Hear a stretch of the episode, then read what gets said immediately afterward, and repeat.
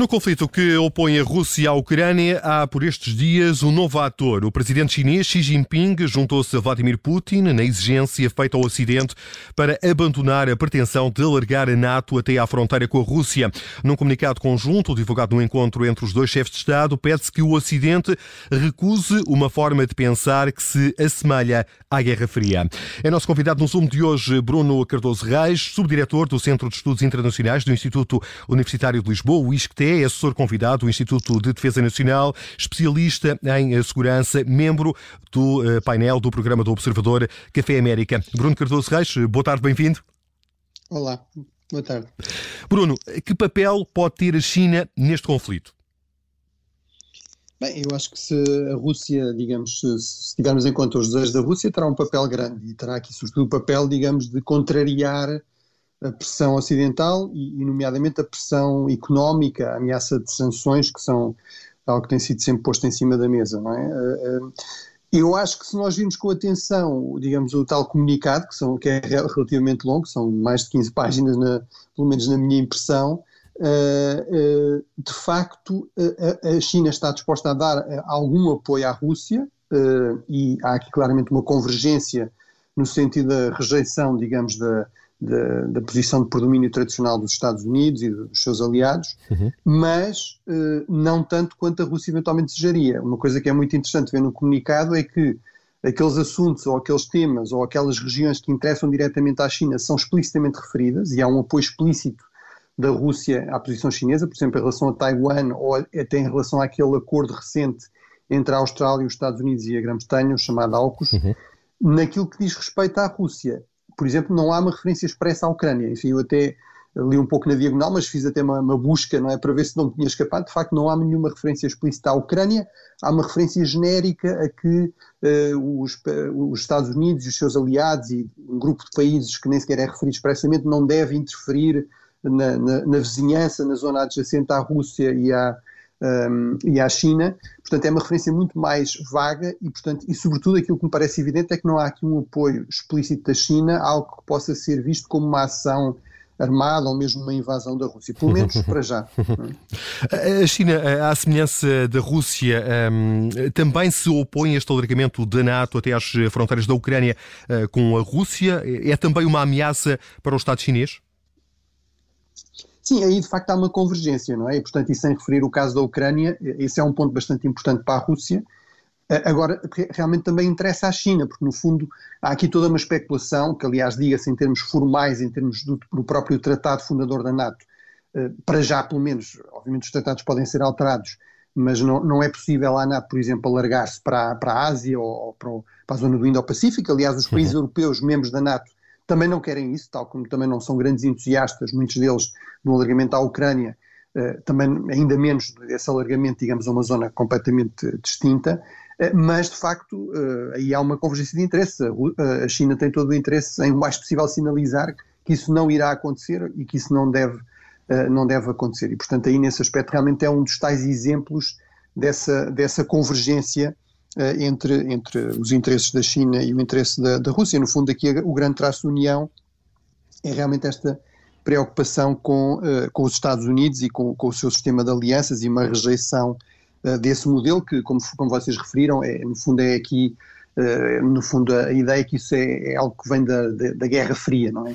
Portanto, uma, uma, resposta até àquela crítica dos Estados Unidos, que este tipo de postura muito, muito agressiva eh, é uma, é uma, visão, digamos, do passado em termos de relações internacionais, do, do século XIX, ou períodos anteriores de grandes potências, eh, no fundo, ditarem aquilo que lhes interessava, a resposta da Rússia e da China é dizer que os Estados Unidos também têm uma visão passadista, às vezes é colonial, outras vezes é a questão da Guerra Fria.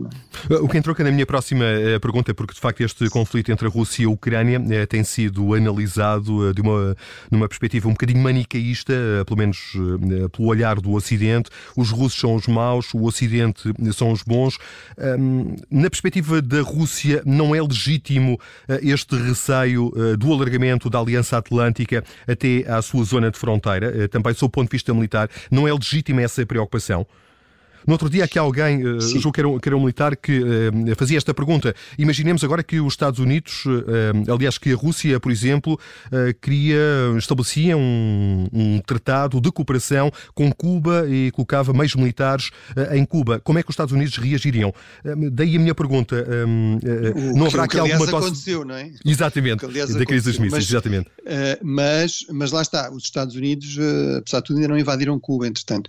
Não, aqui, aqui eu acho que é assim, é evidente que a Rússia tem os seus interesses legítimos, mas, e é evidente que se pode criticar, e sobretudo de um ponto de vista de análise, pode-se criticar uh, até que ponto é que, por exemplo, os Estados Unidos, era no interesse dos Estados Unidos e dos seus aliados, pelo menos na Europa mais ocidental, como Portugal, uh, um alargamento tão grande da, da NATO.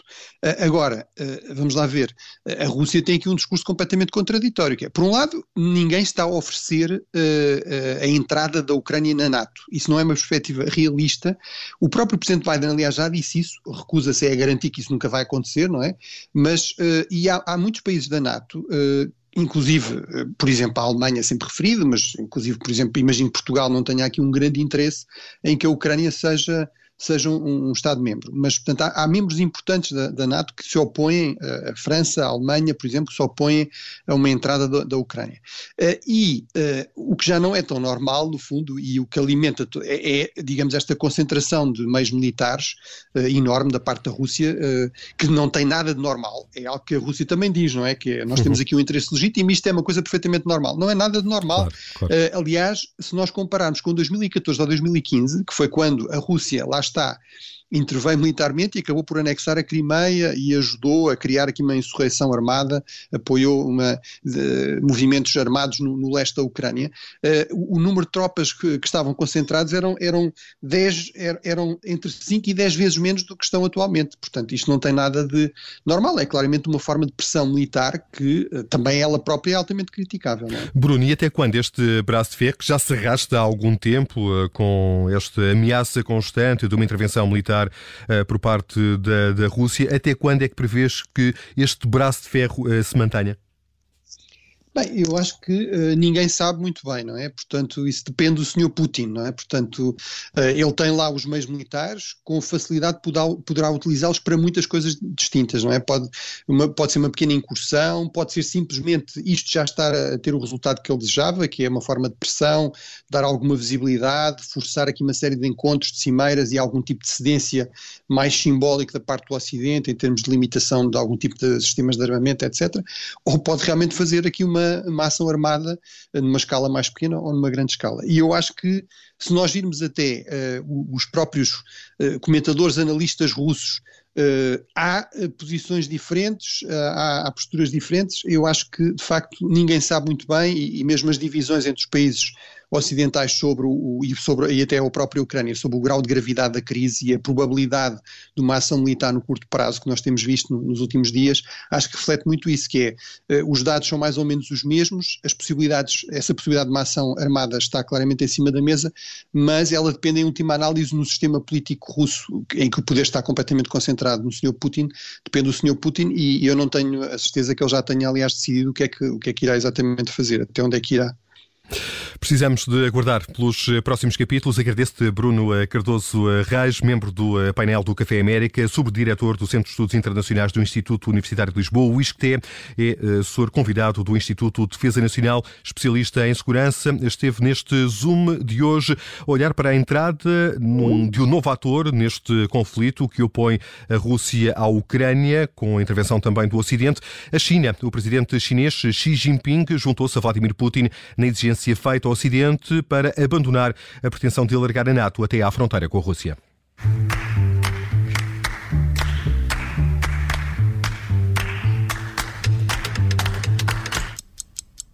Rádio Observador. Obrigada por ter ouvido este podcast. Se gostou, pode subscrevê-lo, pode partilhá-lo e também pode ouvir a Rádio Observador online em 98.7 em Lisboa e em 98.4 no Porto.